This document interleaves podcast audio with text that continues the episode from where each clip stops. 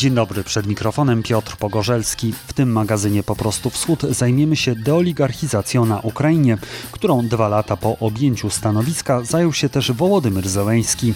Białoruski reżim atakuje najpopularniejszy portal internetowy, a Rosja obejmuje przewodnictwo w Radzie Arktycznej. Przyjrzymy się na co liczy tutaj Moskwa.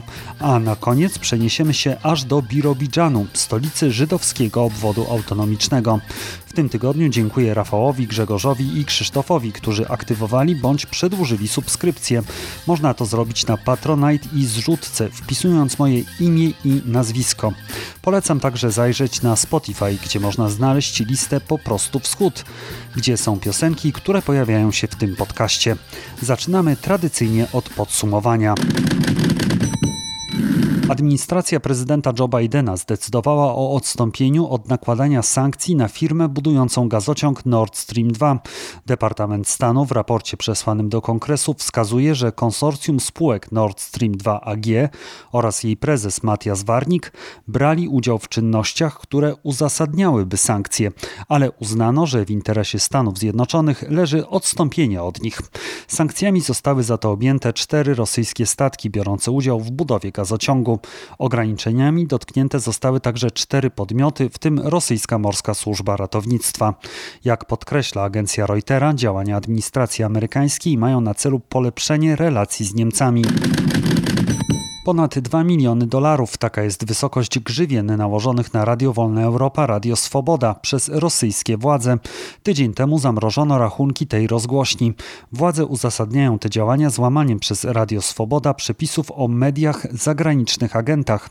Zgodnie z tym prawem każdy opublikowany materiał musi być opatrzony informacją, że nadawca ma taki status, czyli jest finansowany z zagranicy. Radio Wolna Europa tego jednak nie robiło, ponieważ obawiało się, że utrudni utrudni to dotarcie do odbiorców. Radio Swoboda działa w Rosji od 1991 roku. Bliski Aleksandrowi Łukaszence biznesmen Mikołaj Warabiej robi interesy na Ukrainie. Tak wynika ze wspólnego śledztwa Bielsatu i ukraińskiego programu Schemy. Według dziennikarzy jego białoruska firma Bielkastrans dostarczała rosyjskie produkty naftowe na Ukrainę, omijając sankcje. Tylko w zeszłym roku były to 2 miliony ton o wartości 800 milionów dolarów. Odbiorcą były m.in. ukraińskie firmy prorosyjskiego oligarchy Wiktora Medwedczuka. Z kolei firmy należące do rodziny Warabieja zarabiały nawet na państwowych zamówieniach na Ukrainie, dostarczały bitum do budowy dróg. Prezydent Azerbejdżanu Ilham Alijew powiedział, że jego kraj jest gotowy do rozmów pokojowych z Armenią. Z kolei premier Armenii Nikol Paszynian przyznał, że pod egidą Rosji przygotowywane jest porozumienie o ustanowieniu granic między obydwoma skonfliktowanymi krajami. Konflikt w Górskim Karabachu dobiegł końca i nadszedł czas, aby pomyśleć o przyszłości, mówił prezydent Azerbejdżanu. Porozumienie z naszymi międzynarodowymi partnerami jest w 100% zgodne z interesami Armenii, powiedział premier tego kraju. Na posiedzeniu parlamentu dodał, że Moskwa pomaga Baku i Erywaniowi w rozwiązaniu sporów kanałami dyplomatycznymi, a nie ruchami wojsk.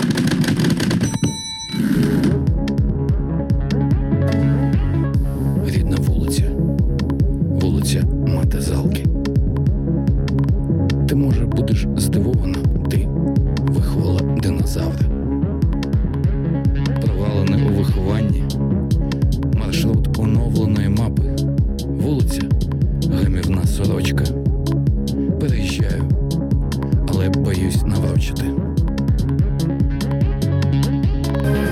Рідна вулиця просить вас звільнити житло. Wołodymyr Zełęński podsumował w czwartek dwa lata swojej prezydentury. Pod Kijowem w zakładach Antonowa została zorganizowana duża konferencja prasowa. Moim gościem jest Wojciech Konończuk, wicedyrektor Ośrodka Studiów Wschodnich. Dzień dobry. Dzień dobry. Co pokazała ta konferencja? Bo mamy dwa lata, prezydent 2.0, y, taki był jej tytuł. Czy to coś oznacza? Czy to oznacza, że Władimir Zeleński się zmienia, jest nowym prezydentem, czy też chodzi o to, że Władimir Zeleński będzie kandydować na y, drugą kadencję i jest to już pewna deklaracja? Zdecydowanie Wołodymyr Zeleński się zmienia. Wołodymyr Zeleński próbuje wymyśleć się trochę na nowo jako polityk, także dlatego, że część jego haseł wyborczych, w tym to chyba naczelne, czyli szybkie zakończenie wojny w Donbasie, okazuje się fiaskiem i właściwie od samego początku było wiadomo, że miał bardzo naiwne podejście do tego konfliktu, uznając, że wystarczy przestać strzelać aby, aby konflikt niemal sam się rozwiązał. Okazało się, że zetknął się z rosyjską ścianą, gdzie warunki, które mu zaproponował Kreml, są właściwie nie do przyjęcia. One by oznaczały koniec jego prezydentury i, pewnie też bunt społeczny. Więc Władimir Załęski, zdając sobie sprawę, że sondaże dla niego nie są zbyt przychylne, mimo tego, że on cały czas jest najpopularniejszym politykiem w tym kraju, no to spadek jest mniej więcej dwukrotny wobec tego, na co on jeszcze mógł liczyć kilkanaście miesięcy temu. Więc on próbuje niemal na półmetku prezydentury próbuje wystartować nowym programem. I ten nowy program to jest przede wszystkim walka z, z biedą, co jest cały czas jedną z głównych, jednym z głównych problemów ukraińskich, ale też, co jest bardzo ciekawe, w jego słowniku politycznym pojawiło się słowo deoligarchizacja. To jest coś, co, czego, czego on właściwie nie używał na poziomie kampanii wyborczej i potem, kiedy zaczynał prezydenturę, w odróżnieniu choćby od swojego poprzednika Petra Poroszenki, który mimo tego, że był oligarchą, to tą oligarchizacją szermował, mimo tego, że suma summarum nic z tego nie wyszło. A tutaj o dziwo e, Zełęński, który przecież przez część obserwatorów był postrzegany jako projekt polityczny jednego z najpotężniejszych ukraińskich oligarchów, czyli Chora Kołomojskiego, co zresztą e, było zbyt śmiałą tezą, bo Zełański nie jest, e, nie jest jego projektem i nigdy nie był projektem politycznym e, Kołomojskiego. Więc tutaj Zełański próbuje, zdając sobie sprawę z tego, jak bardzo niepopularni są oligarchowie w, w społeczeństwie ukraińskim, on próbuje, czy proponuje społeczeństwu deoligarchizację. Hasło, które pojawiło się kilka tygodni temu na dobrą sprawę wśród jego takich naczelnych postulatów. I teraz główne pytanie jest takie, co z tego właściwie wyjdzie, bo tutaj mamy póki co więcej pytań niż odpowiedzi. Wydaje mi się, że tam też była taka, też taki etap w prezydenturze Zeleńskiego próby dogadania się z oligarchami, bo pamiętamy tam na początku kadencji na przykład Achmetow kupował karetki dla Zagłębia Donieckiego, to Zeleński też przedstawiał jako wynik swoich rozmów z tym oligarchą. Teraz ja tak szczerze mówiąc nie wyobrażam sobie, jakby ta wojna miała wyglądać Zeleńskiego z oligarchami. No właśnie pytanie, czy wojna? On jest moim zdaniem jest za słaby na to, aby pójść na otwarte starcie Trzeba pamiętać, że mówimy o tych kilku bardzo silnych grupach oligarchicznych, które kontrolują sporą część ukraińskiej gospodarki, mają, co jest bardzo ważne, e, dostęp do mediów, czy właścicielami są istotnej części ukraińskiego rynku medialnego, w tym przede wszystkim stacji telewizyjnych. Mają też e, właściwie nieograniczone e, możliwości finansowe, frakcje w, w parlamencie ukraińskim, w tym w Słudze Narodu partii prezydenta Zeleńskiego. Więc takie pójście na walne starcie z tymi kilkoma najsilniejszymi oligarchami, moim zdaniem byłoby trochę misją samobójczą. To by mogło oznaczać bunt w Radzie, więc mnie się wydaje, że tu bardziej nie to rewolucja, co chyba raczej ewolucja. On zresztą o tym mówi otwarcie, twierdząc, że oligarchowie powinni stać się po prostu wielkimi biznesmenami, że on e, chciałby zaprowadzić równe prawa dla wszystkich.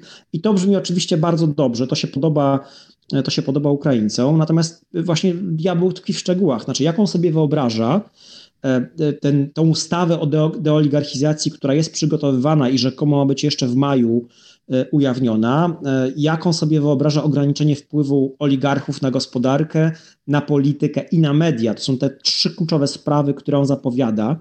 Myślę, że z jego punktu widzenia chyba najbardziej kluczowa będzie ta ostatnia.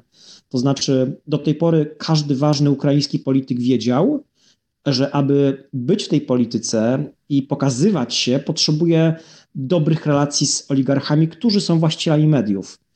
Załęski również, więc y, w ciągu ostatnich dwóch lat jego prezydentury nie mieliśmy na dobrą sprawę większych konfliktów między nim a którymś z którąś z grup oligarchicznych. Były pewne, pewne mini starcie, jakieś tam nieporozumienia, natomiast nie otwarty konflikt. I teraz on mówi to, co mówi o de, de, deoligarchizacji, co pewnie powinno wywoływać jeżenie się włosa na głowie każdego z, z oligarchów, ale znowu, pytanie, co z tego wyjdzie w praktyce i do czego to się będzie sprawdzać. Czy to jest tylko pomysł na to, aby podnieść sobie słupki poparcia, czy to jest jednak realny pomysł na pewną rzeczywistą transformację ukraińskiego systemu polityczno-gospodarczego, bo do tego by się sprowadzała realna deoligarchizacja. Tutaj gwoli przypomnienia trzeba pamiętać, że oligarchowie są główną, czy jedną z głównych chorób, jakie to państwo od ponad 20 lat zjada i do tej pory nikt nie znalazł sposobu, jak sobie z tą nadmierną koncentracją władzy w rękach nielicznej grupy ludzi poradzić. Pytanie, czy Załęski będzie w stanie. Ale jakby to miało wyglądać, jeżeli byśmy mieli zbudować jakieś scenariusze, bo no, przecież nie jest możliwe odebranie im teraz y, zakładów przemysłowych, odebranie kanałów telewizyjnych i czy tak naprawdę najlepszą receptą na deoligarchizację nie byłoby po prostu zbudowanie normalnych rządów prawa z normalnym systemem sądowym, pozbawionym korupcji, z, z systemem y, normalnego Ministerstwa Spraw Wewnętrznych, które też ma swoje za uszami z normalnymi służbami specjalnymi, a tutaj wydaje się, że takie hasło by miało oznaczać jakąś kompletną rewolucję. Dokładnie tak, jeśli by to potraktować literalnie, to co mówi prezydent Zełański, te trzy sprawy, czyli ograniczenie ich wpływu na gospodarkę, na politykę i na media, czy właściwie wręcz odcięcie ich od mediów, to byłaby rzeczywista rewolucja. Oczywiście rządy prawa byłyby najlepszym sposobem, aby właśnie z tych oligarchów zrobić wielkich biznesmenów po prostu, którzy jednocześnie mieliby podobne e, prawa, obowiązki jak każdy inny biznesmen.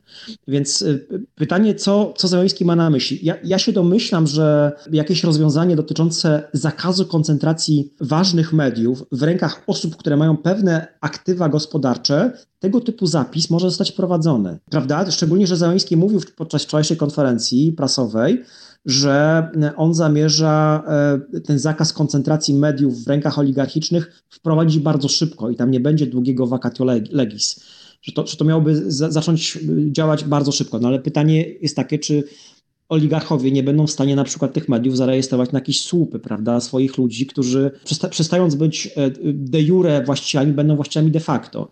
Więc pytanie o możliwości obchodzenia tej przygotowywanej ustawy. Więc raz jeszcze, na tym etapie Więcej nie wiemy niż wiemy. Chociaż te zapowiedzi są oczywiście bardzo ambitne i one myślę, że się będą podobały już się podobają społeczeństwu, także dlatego, że on, on, on twierdzi, Załęski twierdzi, że właśnie ta kampania antyoligarchiczna, ona już się zaczęła od walki z mediami Medwedczuka, który mimo tego, że jest bardziej politykiem niż oligarchą, on przez Załęskiego nazywany jest również oligarchą, więc wyłączenie jego kanałów informacyjnych w, w myśl narracji prezydenta również w deoligarchi, deoligarchizację się wpisuje. Właśnie o Medwedczuka się chciałem zapytać, bo y, niektórzy właśnie patrzą na to pod kątem walki z oligarchą, ale chyba rzeczywiście jest tak, jak pan powiedział, że tutaj bardziej chodzi o walkę z osobą, z, która po prostu lobbowała otwarcie interesy Kremla na Ukrainie. Tak, zdecydowanie. I to jest kolejny bardzo ciekawy element, element w tym procesie wymyślania się Zeleńskiego na nowo, bo on nie, on nie miał haseł geopolitycznych, kiedy dochodził do władzy w czasie kampanii wyborczej. On miał głównie hasła związane z zakończeniem konfliktu w Donbasie, kwestie ekonomiczne i socjalne. On miał nadzieję bardzo długo zresztą, że się porozumie z Putinem, że e, jakiś konsensus ukraińsko-rosyjski jest możliwy, nawet przy pewnych ustępstwach ukraińskich. To się okazało nierealne. Stąd też to rozpoczęcie kampanii de facto antyrosyjskiej, tak? bo uderzenie w głównego polityka prorosyjskiego na scenie politycznej ukraińskiej, no to jest to dla wielu obserwatorów, także tych, którzy niekoniecznie popierają na Ukrainie samego Zeleńskiego, to było i jest zaskoczenie.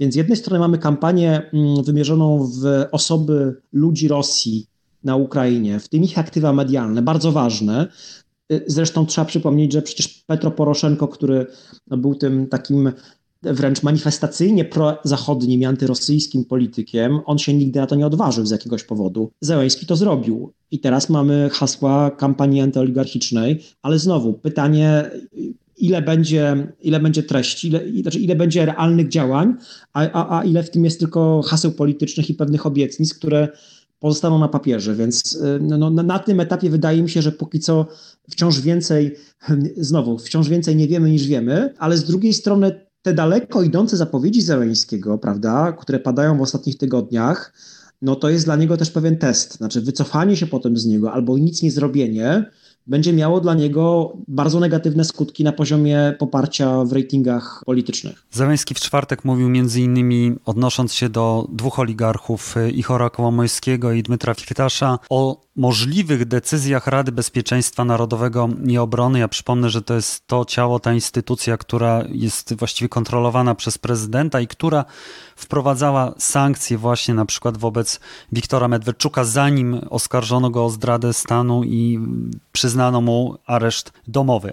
Jak długo może państwo w ten sposób działać? Bo to jest właściwie działanie faktycznie na granicy prawa. Tutaj prezydent y, trochę przypomina to rządzenie dekretami i karanie nie za pomocą systemu sądowego, a właśnie za pomocą y, postanowień Rady Bezpieczeństwa Narodowego i Obrony. Ten wzrost znaczenia Rady Bezpieczeństwa wynika z pewnej kalkulacji Zeleńskiego, e, kiedy okazało się, że mimo tego, że on formalnie e, ma, jego partia ma większość w parlamencie, to de facto jej nie ma, dlatego że to nie jest partia polityczna w takim klasycznym rozumieniu tego słowa, tylko to jest takie pospolite ruszenie, podzielone na wiele różnych grup i, i, te grupy mają swoich e, panów także wśród oligarchów, tak, swoich, swoje centra kierownicze, więc to nie jest zwarta, skonsolidowana partia, która pozwoliłaby Zeleńskiemu na wprowadzanie e, pewnych reform, które on zresztą przecież zapowiada i, i, i z tego nie rezygnuje. Więc on, on sobie wymyślił, pewnie e, tak mu doradzono również, że wobec tego można próbować stworzyć alternatywne centrum władzy, jakim jest Rada Bezpieczeństwa i Obrony, którą on kontroluje, ma tam swoich ludzi e, i właśnie próbuje pewne zmiany w kraju wprowadzać za pośrednictwem tego, tego ciała. I tutaj oczywiście są różnego rodzaju głosy krytyczne, mówiące, że to nie jest konstytucyjne, jak gdyby prawo ukraińskie tego nie przewiduje. On to robi od, od, pewnego, od pewnego czasu. To, to wychodzi dosyć efektywnie póki co.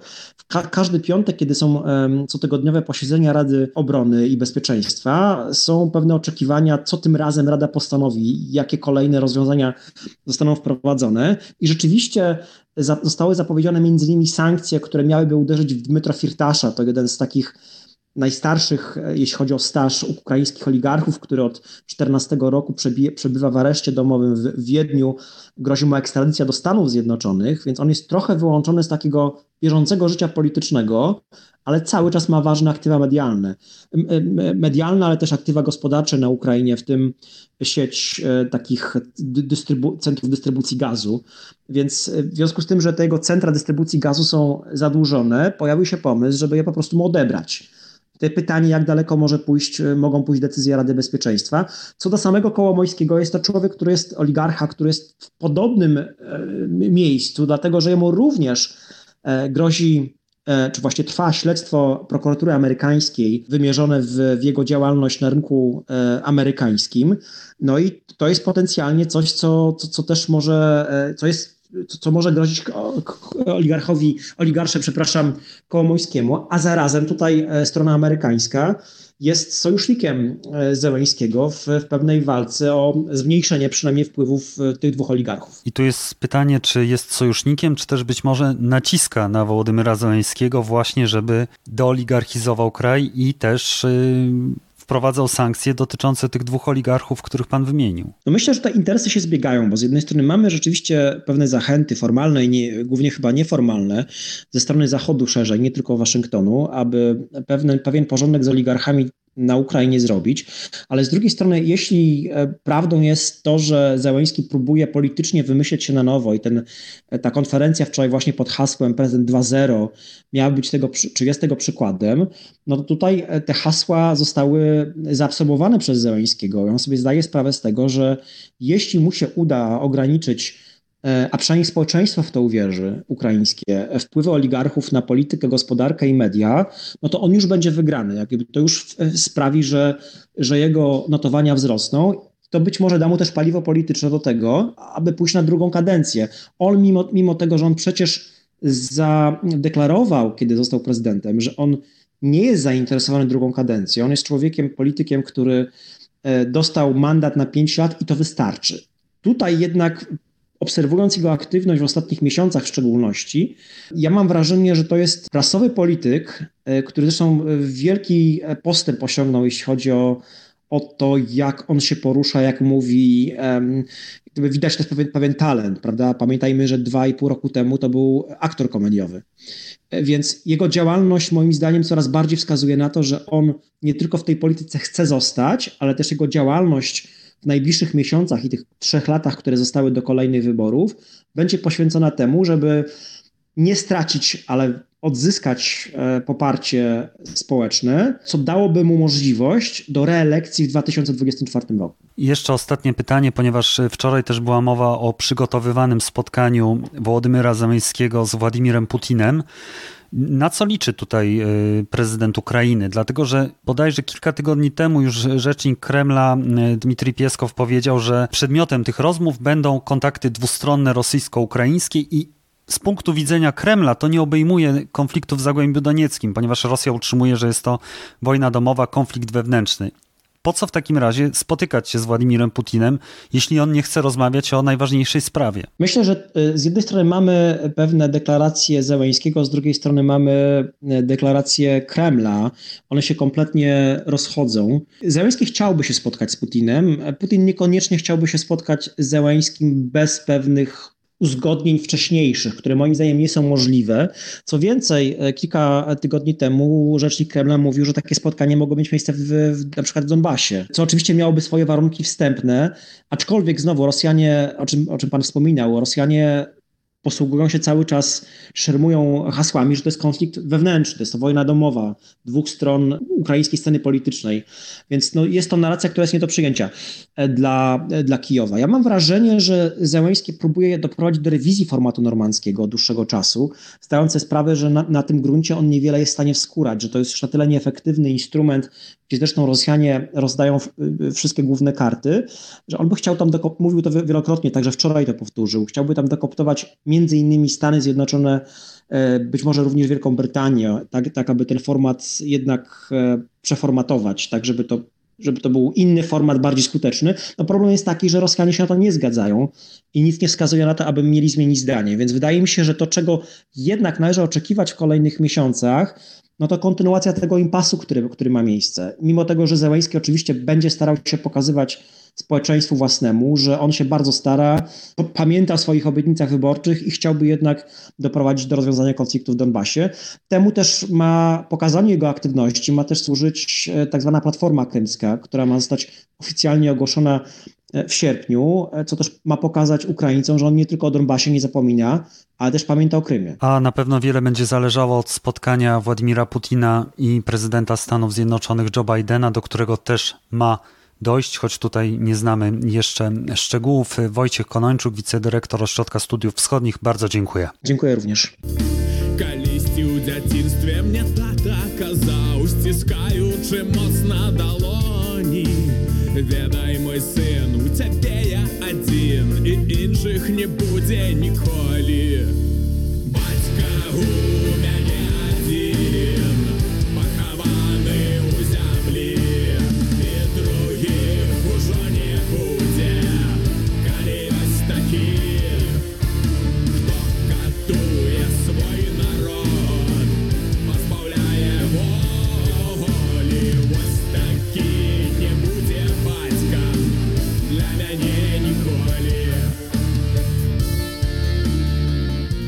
We wtorek białoruskie władze rozpoczęły atak na najpopularniejszy białoruski portal Tutbaj, który jest miejscowym odpowiednikiem wirtualnej Polski czy Onetu. Zatrzymano dziennikarzy, pracowników administracyjnych, a dostęp do portalu został zablokowany. Moim gościem jest dr Aleksandr Papko, politolog, dziennikarz telewizji Bielsat. Dzień dobry. Dzień dobry. Jaki cel mają władze atakując najpopularniejszy portal, właściwie najbardziej poczytny na Białorusi, bo mniej więcej dwie trzecie internautów właśnie wybiera e, codziennie wiadomości i w ogóle zawartość z portalu Tutbaj. Cel jest jeden, ukarać e, dziennikarzy niezależnych i e, doprowadzić społeczeństwo do stanu szoku pokazać, kto jest w kraju główny, kto ma władzę.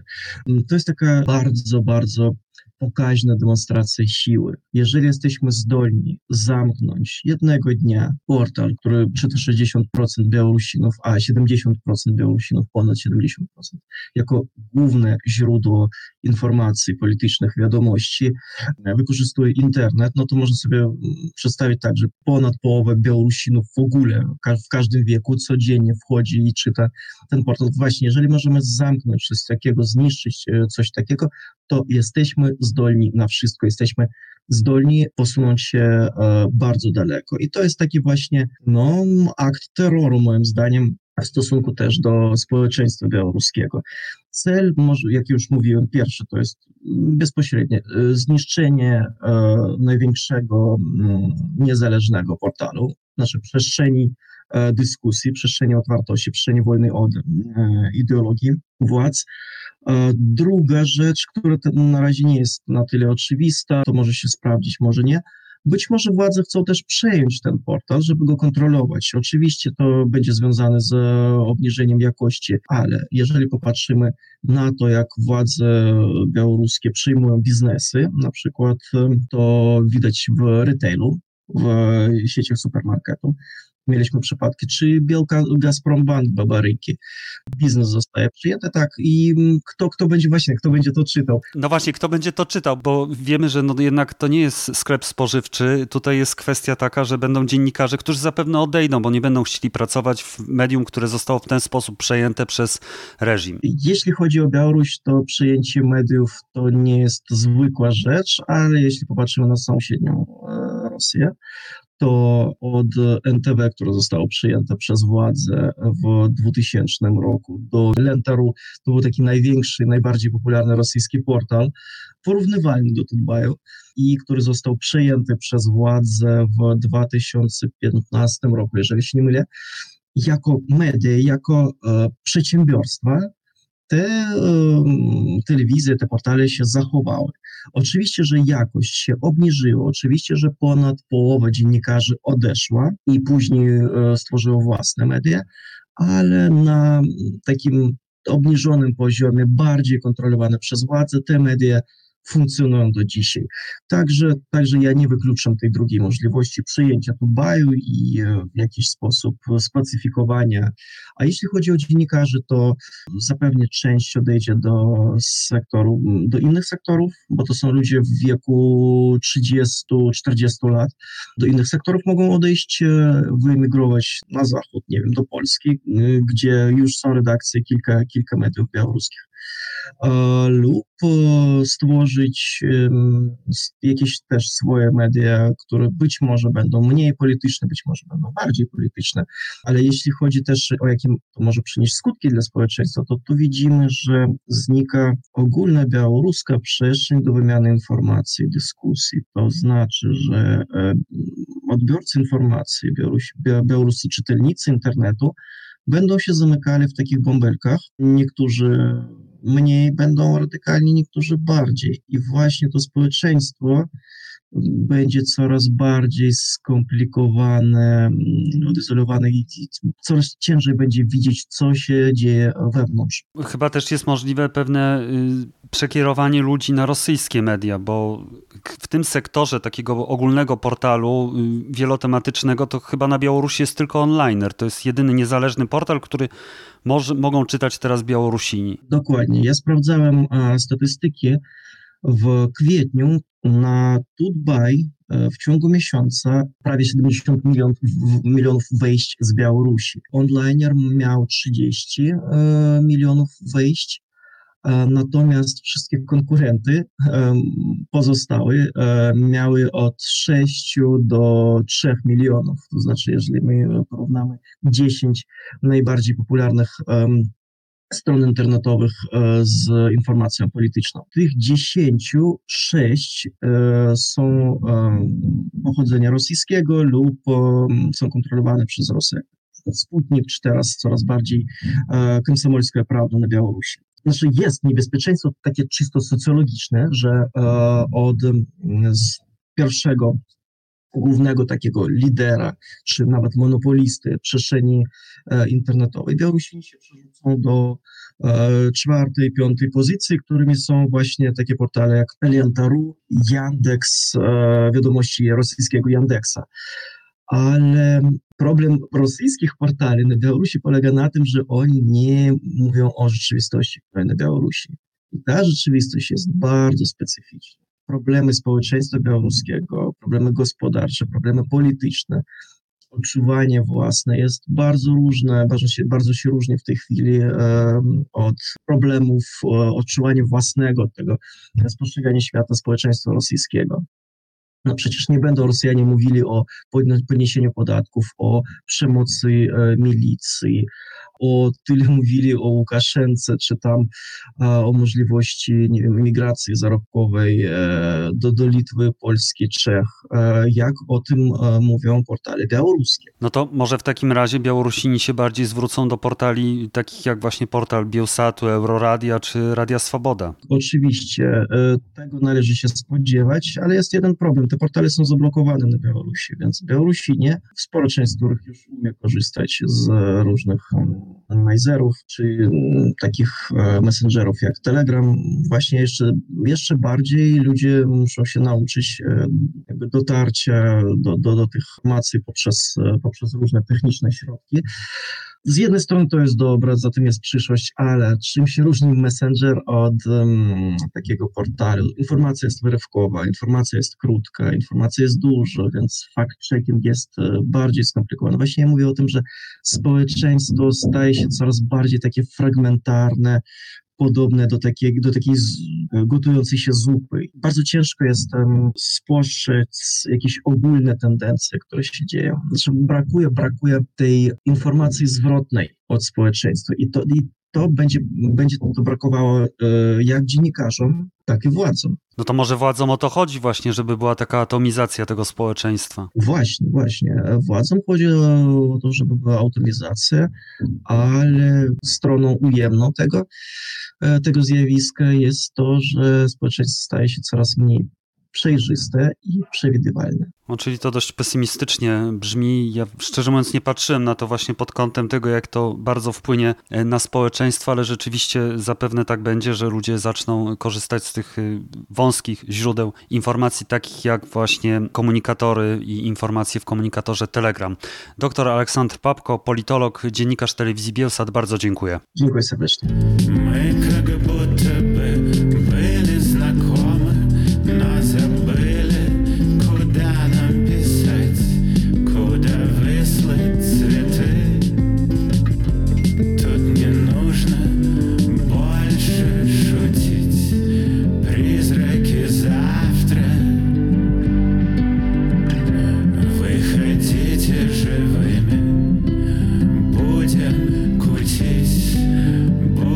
Reykjaviku odbyło się posiedzenie Rady Arktycznej. Powstała ona w 1996 roku, a w jej skład wchodzą państwa regionu arktycznego Dania, Finlandia, Islandia, Kanada, Norwegia, Szwecja, Stany Zjednoczone i interesująca nas najbardziej Rosja.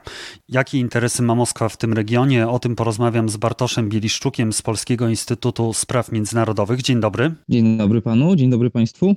Na początku powiedzmy krótko o tym, czym jest Rada Arktyczna. Tak jak y, pan już powiedział, w jej skład wchodzą zarówno państwa te, jak się mówi, zachodnie, czy państwa NATO, e, jak i Rosja, więc można powiedzieć, że, że y, kraje o bardzo odmiennych interesach, bardzo odmiennej y, percepcji polityki międzynarodowej czy bezpieczeństwa. Oprócz państw NATO mamy również Szwecję, Finlandię, więc można się zastanawiać, czemu może służyć Rada Arktyczna czy, czy jest w stanie, czy te kraje są zdolne dojść do jakiegoś konsensusu e, w ramach tej współpracy.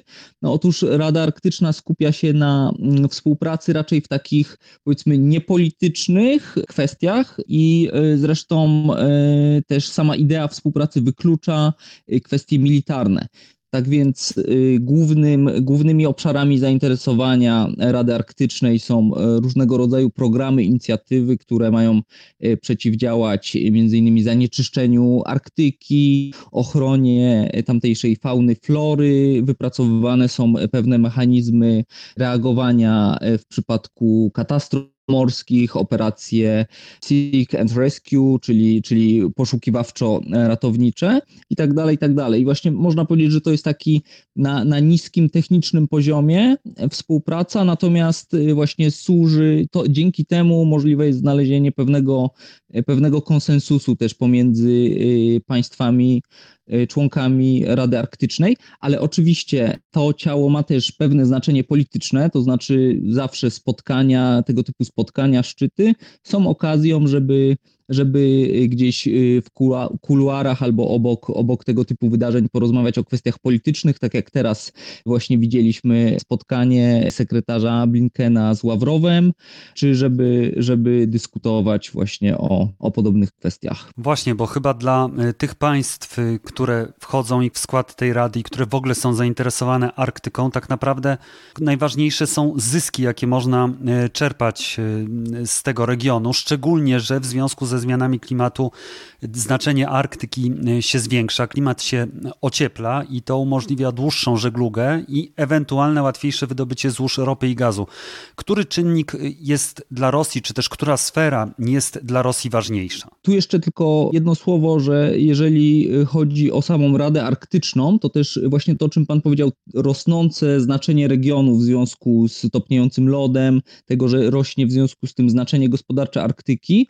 Przez to widzimy większe zainteresowanie m.in. państw azjatyckich y, Radą Arktyczną. W ostatnich latach jako obserwatorzy do Rady Arktycznej y, dołączyły m.in. Chiny, Japonia, Korea Południowa, Singapur, więc y, to jest też pewien sygnał tego, jak, jak skupia się uwaga niektórych państw na regionie. Natomiast jeżeli chodzi o E, interesy e, Rosji, to rzeczywiście można tu wymienić kilka sfer. Sferę surowcową, wydobycia ropy, gazu, kwestie handlowe i kwestie militarne.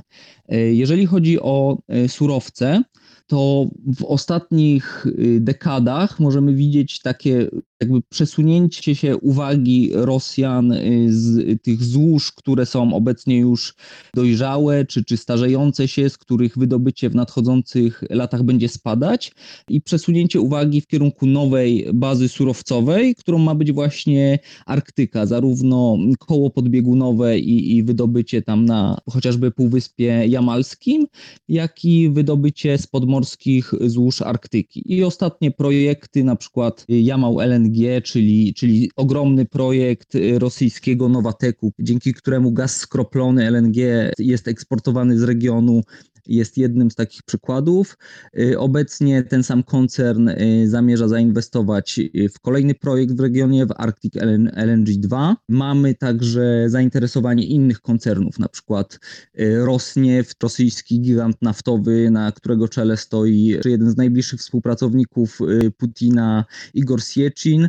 Zamierza w nadchodzących latach uruchomić tak zwany projekt Vostok Oil. Tam zostanie zainwestowane ponad 100 miliardów dolarów dolarów. Według planów y, ma on odpowiadać za około 1% globalnego wydobycia ropy, więc to jest ogromny projekt, który będzie się wiązał y, z inwestycją w infrastrukturę, w infrastrukturę portową, drogową, w ropociągi i eksport tych surowców statkami. Więc to jeżeli chodzi o surowce, to jak powiedziałem, będziemy mieli do czynienia z coraz większą rolą y, Arktyki regionu dla wydobycia surowców w Rosji. No i właśnie to też sprawia, że coraz ważniejsze ważniejszy jest y, ich transport tam w regionie. Transport nie tylko surowców, ale również towarów. I tutaj przechodzimy do następnego, powiedzmy, strategicznego projektu Rosjan, jakim jest północna e, droga morska. Dzięki temu, że w regionie, w Arktyce topnieje lód, ten szlak łączący Europę, Europę z Azją staje się coraz bardziej dostępny dla statków. Obecnie sezon letni, czyli sezon, kiedy żegluga w regionie regionie jest możliwa, zaczyna się w lipcu, trwa mniej więcej do września.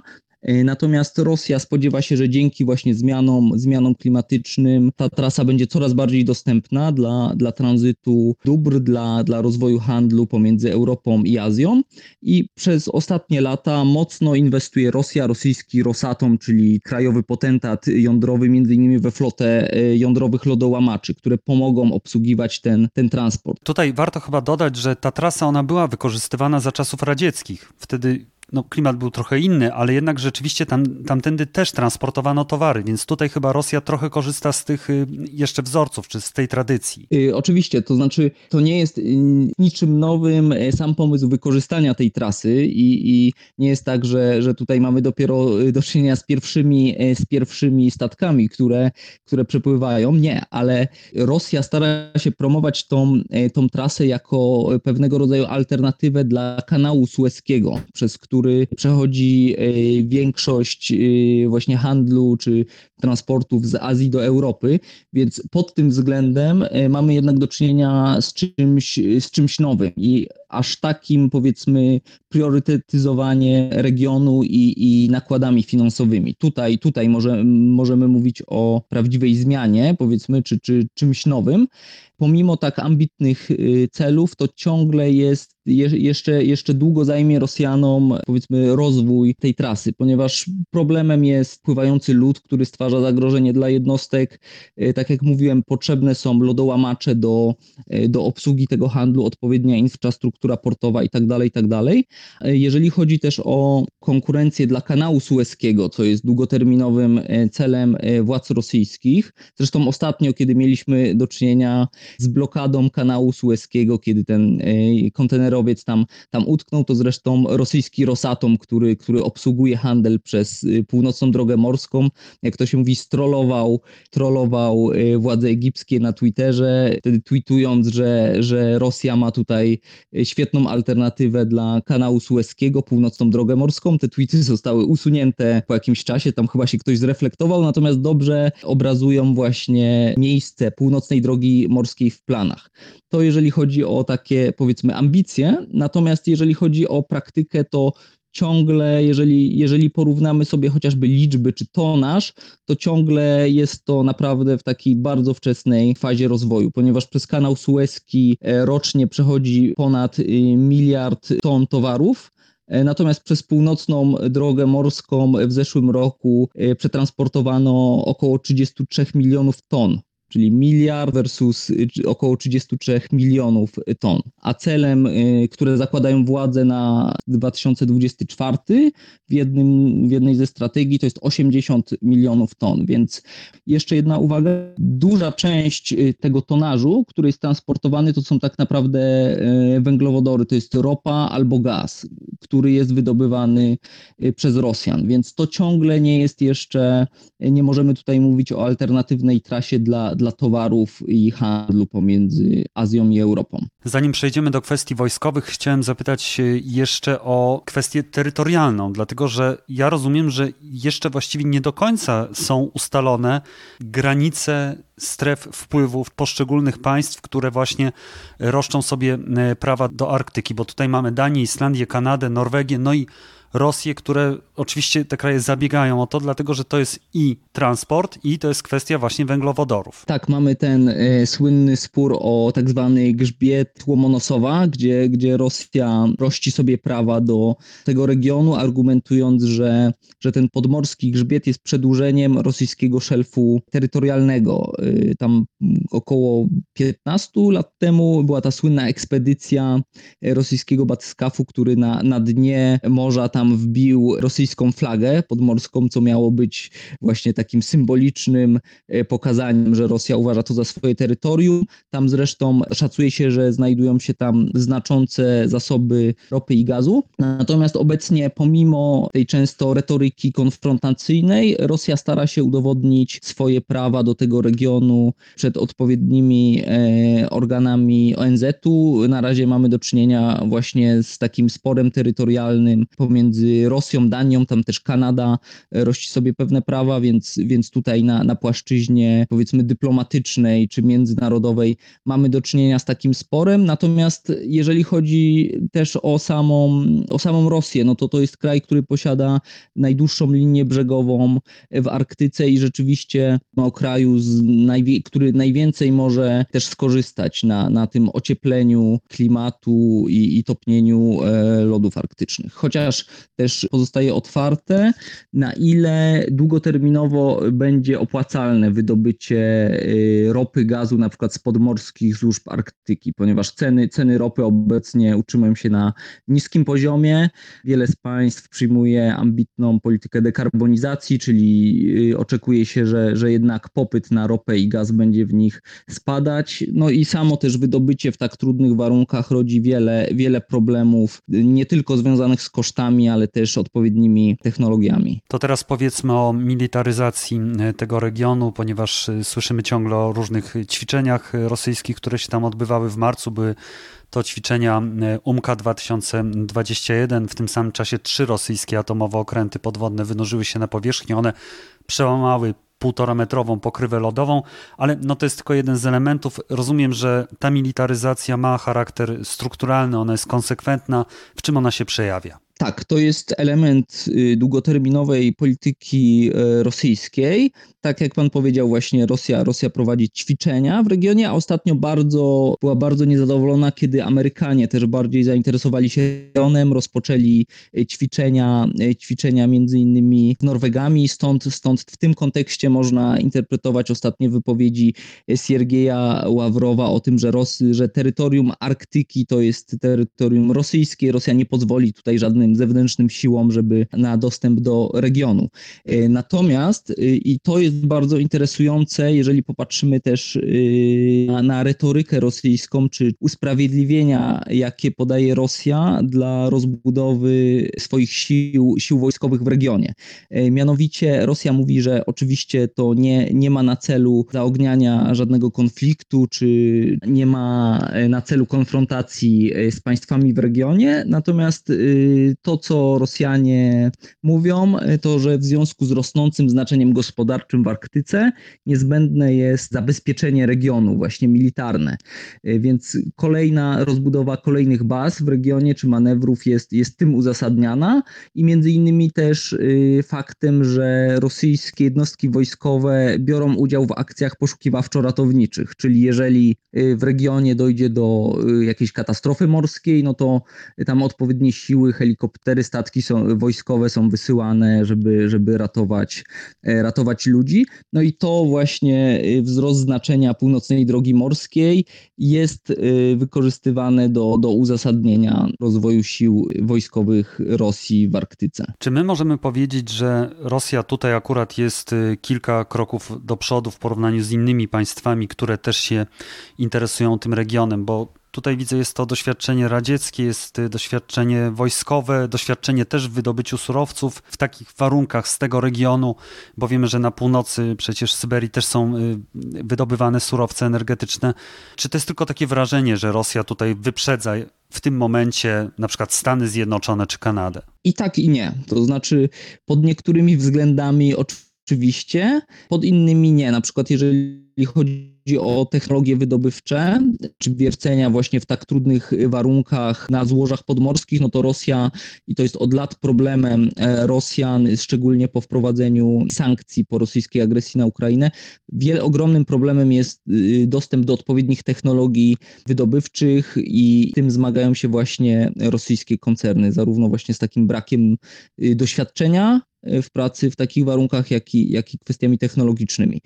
To jeżeli chodzi o wyzwania i problemy. Natomiast jeżeli chodzi o generalną strategię w regionie, to tak, to możemy powiedzieć, że Rosja tutaj znacznie, znacznie wyprzedza swoich konkurentów. No tu głównie mówimy o Stanach Zjednoczonych i to dobrze widać również w samej debacie w Stanach Zjednoczonych. To znaczy tam już zarówno kongresmeni, jak i strategzy y, od kilku lat y, alarmują, że, że Rosja jest kilka kroków przed y, Amerykanami, że Amerykanie zaniedbali też rozwój floty w regionie, czy nie interesowali się y, należycie regionem. Przejawem tego jest między innymi fakt, że Rosja inwestuje we flotę y, jądrowych lodołaczy, co tutaj już przechodząc na chwilę na, na kwestie powiedzmy cywilne czy gospodarcze, pozwoli wykorzystać te atuty geograficzne, jeżeli chodzi o transport y, surowców i, i towarów w regionie. Rosja jest jedynym krajem świata, który dysponuje tego typu jednostkami. Natomiast jeżeli chodzi o kwestie o kwestię militarną, to tak jak też, też pan, pan redaktor wspomniał, y, mamy do czynienia z militaryzacją Arktyki, konsekwentną od lat. Teraz zainteresowanie regionem, między innymi w Stanach Zjednoczonych, rośnie, więc interesujące będzie, jak Amerykanie na to odpowiedzą w takiej średnio i długoterminowej perspektywie. Natomiast o ile często mówi się o możliwej konfrontacji y, w regionie, no to tutaj najprawdopodobniej jednak Rosja y, będzie chciała oprócz właśnie wzmocnienia obecności militarnej, to wykorzystać ten fakt do, do pewnych politycznych rozmów, negocjacji na temat właśnie pokojowej współpracy w Arktyce w zamian za pewne koncesje ze strony państw zachodnich. Czy to będzie y, zdjęcie sankcji,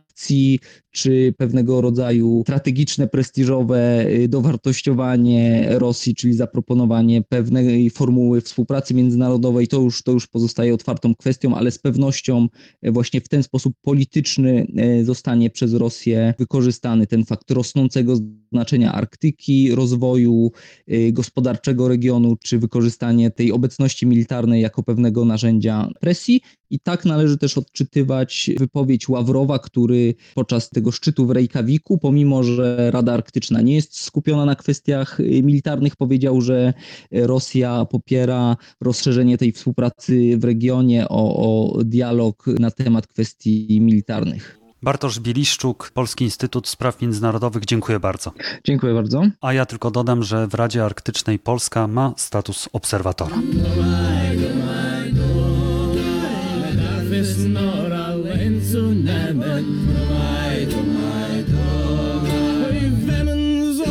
ganze Land gehören. Um ein, um ein, um ein. Von von Levonne oder von von Sternen. Um ein, um ein, um ein. Если не мы, то кто же тогда? Думай, думай, думай. И здесь и сейчас, то где и когда? Думай, думай, думай.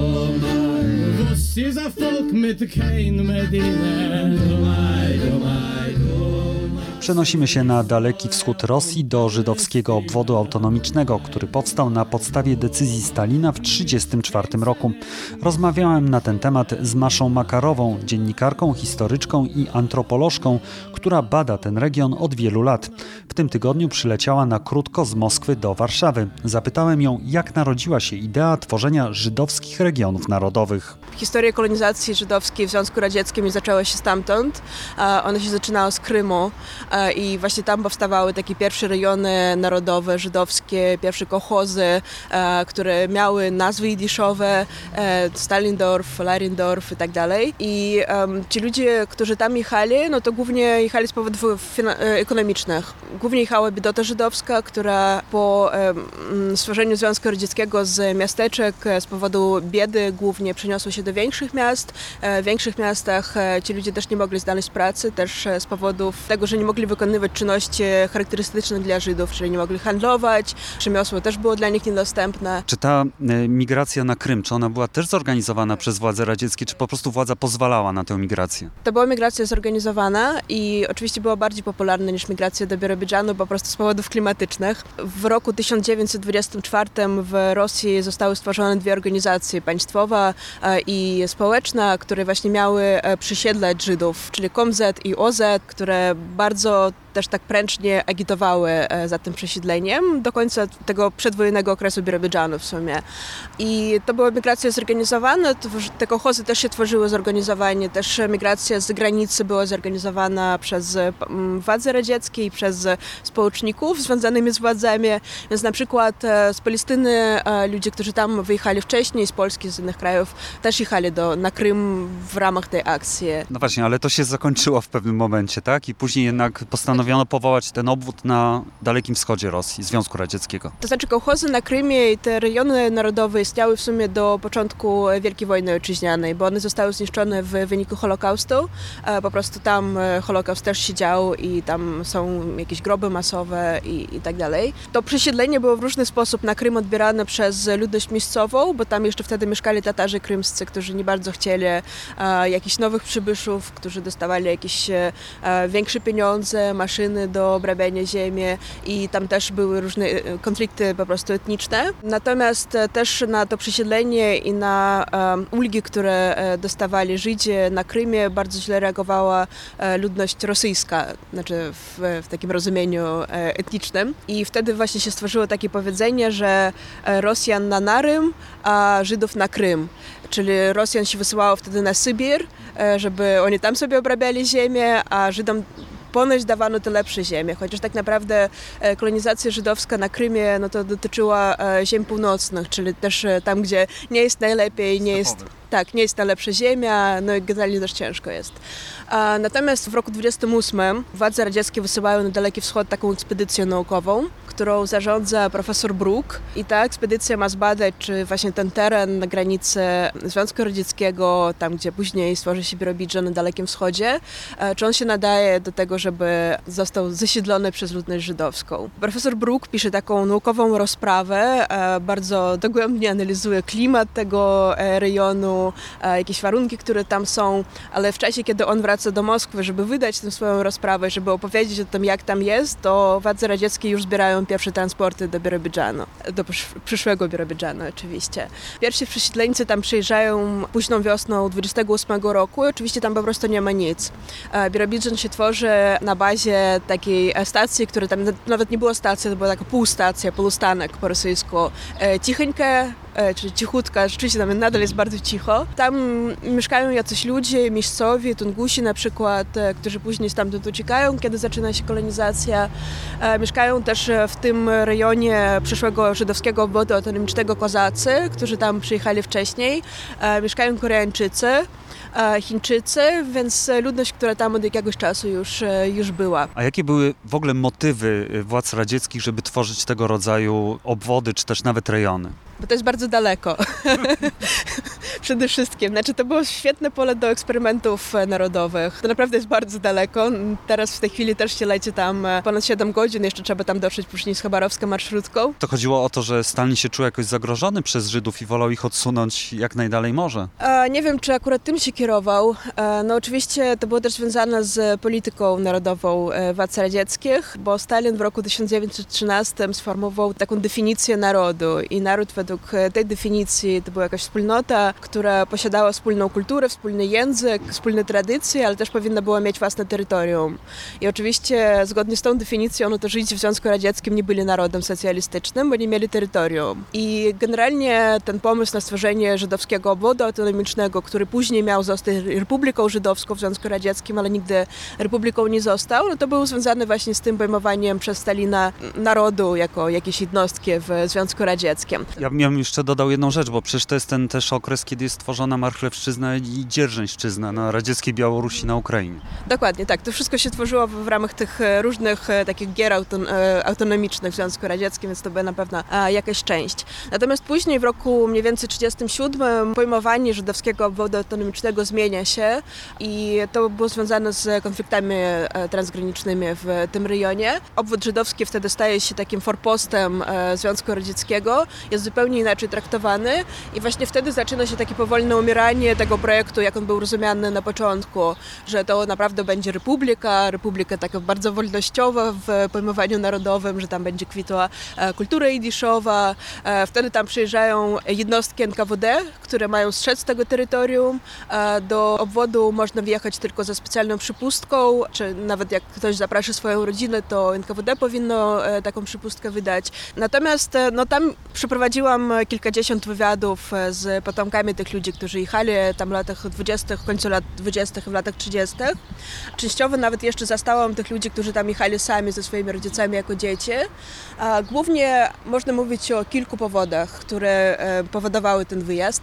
No przede wszystkim jechały tam nadal żydowska e, z Ukrainy, z Białorusi, z centralnej Rosji, która nie miała pracy i e, która no, była w jakiś sposób właśnie przez to poddana na e, agitację, na propagandę radziecką, bo propaganda radziecka naprawdę mówiła, że to jest taki kraj mlekiem i miodem płynący, że tam jest wszystko, że to jest projekt wspierany przez Stany Zjednoczone i tam będzie mnóstwo amerykańskich maszyn, amerykańskiego jedzenia i wszystkiego i życie naprawdę w to bardzo wierzyli. Oczywiście teraz te perspektywy wiemy, że oni wszyscy się oszukali przyjeżdżając tam, że nie mieli nic, musieli to miasto, Birobidżan, w ogóle ten cały obwód zbudować własnymi rękoma po prostu. Też nieprzypadkowo te nazwy, które tam zostały, na przykład taki pierwszy żydowski kołchoz Waldheim, który tam jest, to jest dom w lesie i to rzeczywiście był las, który trzeba było najpierw jakoś tam wykorczować i później zbudować sobie z tych drzew domy. I oni to robili po prostu no, no sami. Czy im pozwalano wracać, bo byli ludzie, którzy chcieli wrócić, czy oni mogli to zrobić? Oni mogli to zrobić przy e, że oni mają pieniądze. E, oni dostawali bilet w jedną stronę, e, natomiast z powrotem był problem. Więc oni czasem pisali, jakieś bez końca pisali listy do miejscowych władz, żeby im dali pieniądze, żeby wrócić. Tłumaczyli, w jak trudnej sytuacji są. Oni mogli wracać, e, ale władze radzieckie też bardzo, bardzo źle reagowały na opowiadanie o Birobidżanie. Ta cała kampania przesiedleńcza była związana z mocną propagandą. Po prostu były wydawane dziesiątki różnych książek, e, ulotek na temat Birobidżanu. Była cała loteria, która miała wesprzeć Birobidżan, więc to była mocna akcja propagandowa. Ci przesiedleńcy, którzy wyjeżdżali z powrotem nie wiem, do Kijowa na przykład, opowiadali tam o tym, jak jest naprawdę.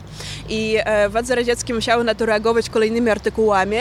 E, w dokumentach z archiwum widać, że były na przykład zwoływane całe takie zebranie w Birobidżanie, gdzie e, były tworzone takie e, artykuły, listy do żydowskich gazet jidyszowych, gdzie był przedstawiany taki realny, mm, realny w cudzysłowie obraz Birobidżanu, jak jest naprawdę, że oni na przykład nie puchną z głodu, tylko puchną dlatego, że mają bardzo dużo jedzenia, chociaż wiemy, że, że było, chyba było inaczej.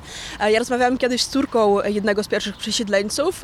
Jej ojciec razem z nią przyjechał z Ukrainy, z miasteczka i on opowiadał o pierwszej zimie w Birobidżanie. Ludzie, którzy tam przyjechali z zachodnich części Związku Radzieckiego, ale w ogóle nie wiedzieli, że jest taka zima, że ona w ogóle istnieje. Więc oni budowali takie domy, mazanki, jak, przy, jak byli przyzwyczajeni na Ukrainie i ona wspominała, że ludzie po prostu umierali z chłodu, ale nie można było pochować, bo w Birobidżanie nie ma śniegu. Tam jest taki klimat, że ziemia, ziemia jest przymarznięta na kilka metrów w zimie. Więc e, ciała tych ludzi były po prostu układane jedno na drugim.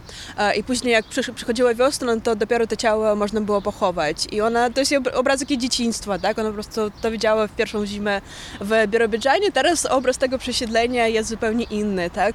Nawet w Birobidżanie ci pierwsi przesiedleńcy, no to oni są bohaterami, oni są dzielnymi ludźmi, którzy tam przyjechali, którzy zbudowali ten kraj, którzy zwyciężyli przyrodę, w ogóle wszystkie, wszystkie nieprzyjemności, które ich spotkały. A ile, ile z tego teraz zostało? Według danych statystycznych tak naprawdę tam jest gdzieś około 1% Żydów, ale jeżeli powiedzmy poskrobać, no to bardzo dużo mieszkańców ma tak naprawdę korzenie żydowskie. Kilka miesięcy temu tam przyjeżdżał taki rosyjski bloger e, Ilja Warłamow e, i e, jechał chyba tak bardzo sceptycznie nastawiony do Birobidżanu. Zrobił film z tego, z tego wyjazdu i tam jest taki fragment, kiedy on wychodzi ze swoimi znajomymi z Chabadu, z ortodoksji żydowskiej na birobidżański Arbat, czyli na ulicy Sholem Aleichem i oni po prostu zaczynają pytać ludzi, którzy przychodzą obok, czy ty masz korzenie żydowskie i po prostu większość ludzi, którzy przychodzą mówią tak, tak, ta moja babcia mówiła widzisz, albo moja mama jest Żydówką.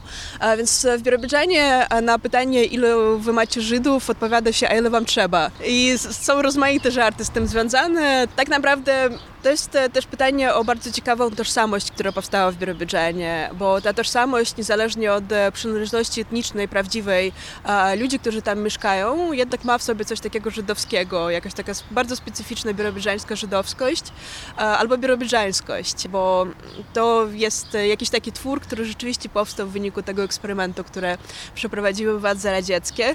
W Birobidżanie na przykład się mówi, że Żydem możesz nie być, ale musisz żyć po żydowsku i oni to, to znają, znaczy kiedy z nimi się rozmawia, to rzeczywiście oni wiedzą, że jest Pesach, e, że są jakieś święte żydowskie, no, że gdzie jest synagoga, że tam jest na przykład jedzenie żydowskie. Z tym, że to wszystko jest bardzo, bardzo wymieszane. Jeden z moich respondentów, na przykład, który, którego poznałam w synagodze, czasem pisze do mnie na Facebooku i kończy, że, e, kończy swoje e, wiadomości do mnie stwierdzeniem Maszeńko chroncie Chrystus.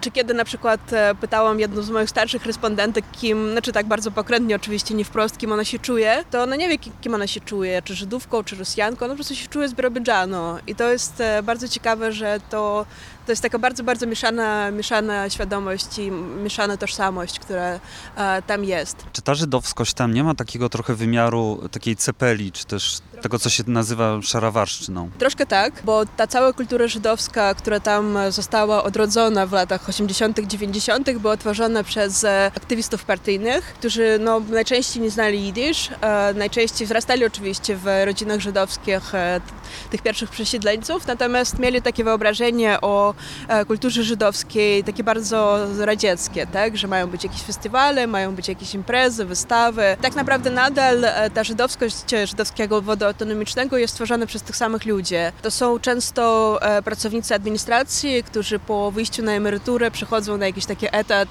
miejscowych historyków. E, są bardzo prężni e, i naprawdę robią, robią dużo fajnych rzeczy, bo im jakoś tak boli, że e, żydowski obwód autonomiczny nie jest zauważany, że jest właśnie postrzegany w ramach albo jakiejś egzotyki rosyjskiej, albo w ramach tego eksperymentu stalinowskiego. Bardzo często nadal o nim się myśli jako deportacji Żydów, chociaż tak naprawdę deportacji tam nigdy nie było. To nie jest projekt z tych fal e, narodowych Stalina Głogowskich. I trochę te różne imprezy, które tam się dzieją, na przykład Festiwal Kultury Żydowskiej, na którym jest e, Havana Gila i e, młodzież miejscowa, która najczęściej ci ludzie nie są Żydami, tańczą w jakieś tam spejsami, w kapeluszach, e, w takich tradycyjnych strojach żydowskich, tak jak wygląda miasteczko. Ale też się dzieje dużo takich rzeczy innych. Na przykład tam nadal wychodzi gazeta Birobidżaner Stern. Część stron co tydzień wychodzących jest w Yiddish. Pytanie, czy ktoś ją czyta w Birobidżanie, jest pytaniem otwartym. Główną redaktorką Birobidżaner Stern jest e, taka wspaniała e, dziewczyna Lena Saraszewska, która e, jest z żydowskiego obodu autonomicznego, ale jest Rosjanką. Ona nauczyła się jidysz, przyszła do tej redakcji. Tam jeszcze byli wtedy ci starsi, którzy znali jidysz z domów, więc oni ją nauczyli tak naprawdę tego prawdziwego języka. No i ona teraz bardzo dużo robi, żeby zachować tę gazetę, żeby zachować jidysz. Może to jest takie trochę symboliczne, że powinna istnieć taka gazeta, tak żeby ten status Birobidżanu jednak był żydowski. Natomiast e, no, po prostu kiedy z nimi się rozmawia, to widać na przykład jak Lenę boli to, co się dzieje z Birobidżanem. Birobidżan upada i to widać, że nawet to podtrzymywanie takiej cypeliowej e, tożsamości tego miasta, pokazywanie, że tu postawimy pomnik Żydy z miasteczka, a tu postawimy synagogę e, i tak dalej, no to w pewnym momencie to się skończy z odejściem tych ludzi tak naprawdę. Nie wiem, czy czy pojawi się jakieś nowe pokolenie Birobidżańczyków, których też to będzie boleć i dla których będzie ważne opowiedzenie historii tego regionu? Nie wiem. Znaczy ja zawsze mam takie myślenie, znaczy taką myśl, kiedy jestem tam, że może pojechać do Birobidżanu, może tam zamieszkać i krzewić kulturę idyszową, ale to jest takie marzenie w stylu birobidżańskich marzycieli. Birobidżan upada, dlaczego? Czy on upada tak jak inne małe miasta? Czy no w Polsce też mamy tendencję, tak, że ludzie z małych miast wyjeżdżają do większych? To jest bardzo biedne miasto. Tam kiedyś były duże zakłady produkcyjne, które były sławne na całym Dalekim Wschodzie, e, na przykład Delsilmasz, e, czy jakaś fabryka e, Szwejka, jak to się nazywało, tak trochę z żydowskim akcentem. One wszystkie się zamknęły w latach 90., tak jak w całym Związku Radzieckim w większości. I jak się rozmawia z młodzieżą w Birobidżanie, to część z nich chodzi na przykład do synagogi Chabadu, bo wiedzą, że to jest możliwość wyjazdu, że oni pojadą gdzieś na jakiś program do Izraela, może tam się po prostu jakoś zaczepią, albo też na przykład pojadą do do Moskwy dalej studiować, w związku z tym, że oni są bardzo żydowscy. I Birobidżan e, dzieli się na takie dwie grupy. Jedna grupa chyba mniejsza, ludzie myślą, że to jest ich miasto, oni powinni tam zostać e, i jest tym dobrze, bo jest cichy, bo wszyscy się znają. To jest takie miasteczko, tak? Druga grupa, no to jest w takim trendzie rosyjskim para walić, czyli trzeba stamtąd jak najszybciej wyjeżdżać, uciekać. I oni wyjeżdżają albo do Chabarowska, albo do Kaliningradu, prostu jak najdalej. E, jest morze, jest blisko Europy, co dla nich jest dziwne, bo oni są generalnie bardziej są skierowani na, na Chiny oczywiście. Albo też wyjeżdżają do Krasnodaru.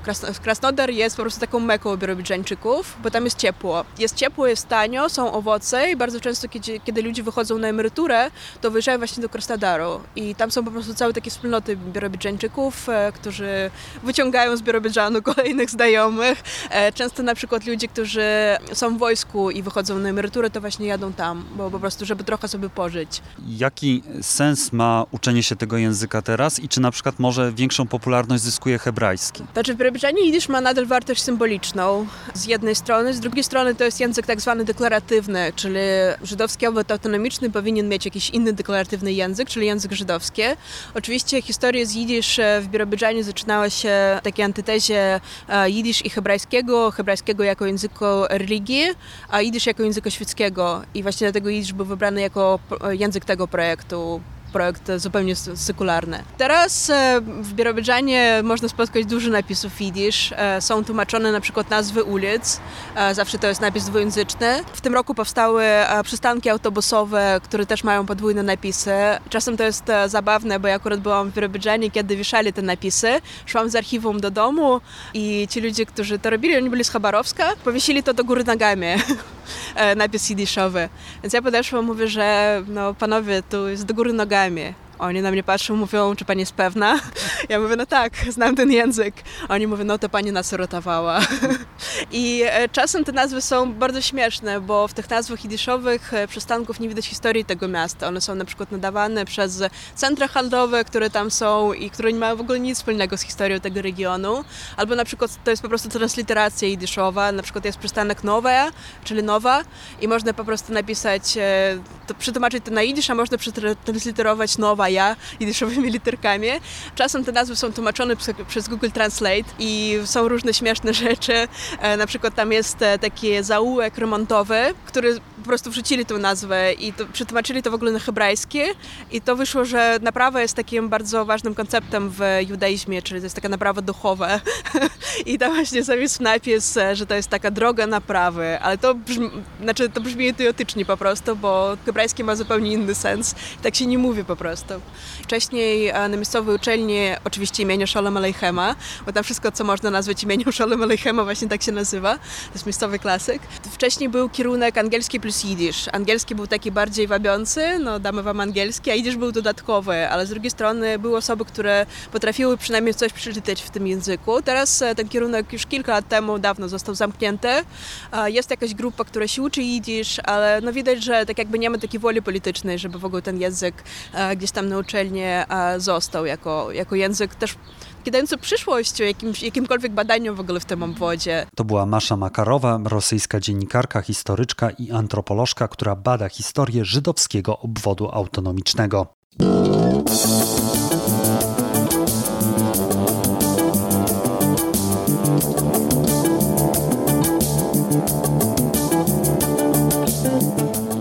To już wszystko w tym odcinku podcastu Po prostu Wschód. Zachęcam do wspierania mojej inicjatywy na Patronite i zrzutce, a także do zajrzenia na Spotify, gdzie cały czas aktualizuję playlistę z utworami z moich podcastów. Do usłyszenia za tydzień. Żegna się z Państwem Piotr Pogorzelski.